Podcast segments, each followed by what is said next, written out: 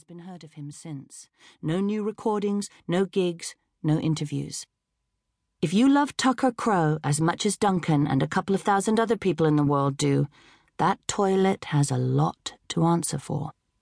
And since, as Duncan had so rightly observed, it can't speak, Crowe fans have to speak on its behalf. Some claim that Tucker saw God or one of his representatives in there. Others claim he had a near death experience after an overdose. Another school of thought has it that he caught his girlfriend having sex with his bass player in there, although Annie found this theory a little fanciful. Could the sight of a woman screwing a musician in a toilet really have resulted in 22 years of silence? Perhaps it could. Perhaps it was just that Annie had never experienced passion that intense. Anyway, whatever. All you need to know is that something profound and life changing took place in the smallest room of a small club. Annie and Duncan were in the middle of a Tucker Crowe pilgrimage. They had wandered around New York, looking at various clubs and bars that had some kind of Crowe connection, although most of these sites of historic interest were now designer clothes stores or branches of McDonald's. They had been to his childhood home in Bozeman, Montana, where, thrillingly, an old lady came out of her house to tell them that Tucker used to clean her husband's old Buick when he was a kid. The Crowe family home was small and pleasant and was now owned by the manager of a small printing business, who was surprised that they had travelled all the way from England to see the outside of his house, but who didn't ask them in. From Montana, they flew to Memphis, where they visited the site of the old American Sound Studio, the studio itself having been knocked down in 1990, where Tucker, drunk and grieving, recorded Juliet, his legendary breakup album and the one Annie liked the most. Still to come, Berkeley, California, where Juliet, in real life a former model and socialite called Julie Beatty, still lived to this day.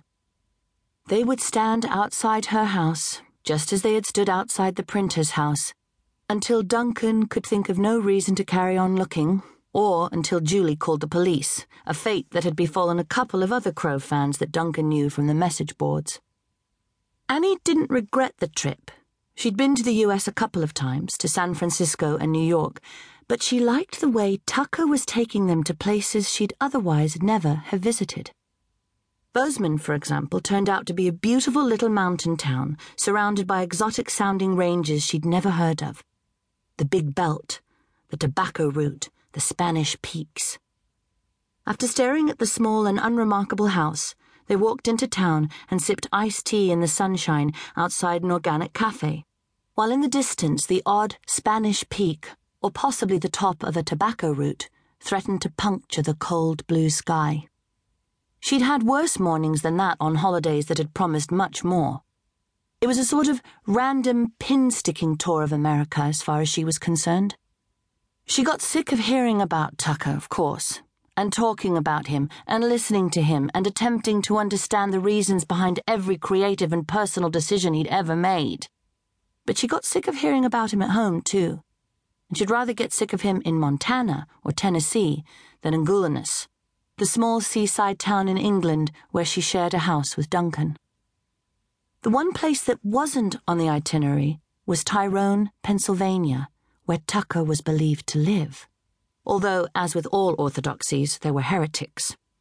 Two or three of the Crowe community subscribed to the theory, interesting but preposterous according to Duncan, that he'd been living in New Zealand since the early 90s.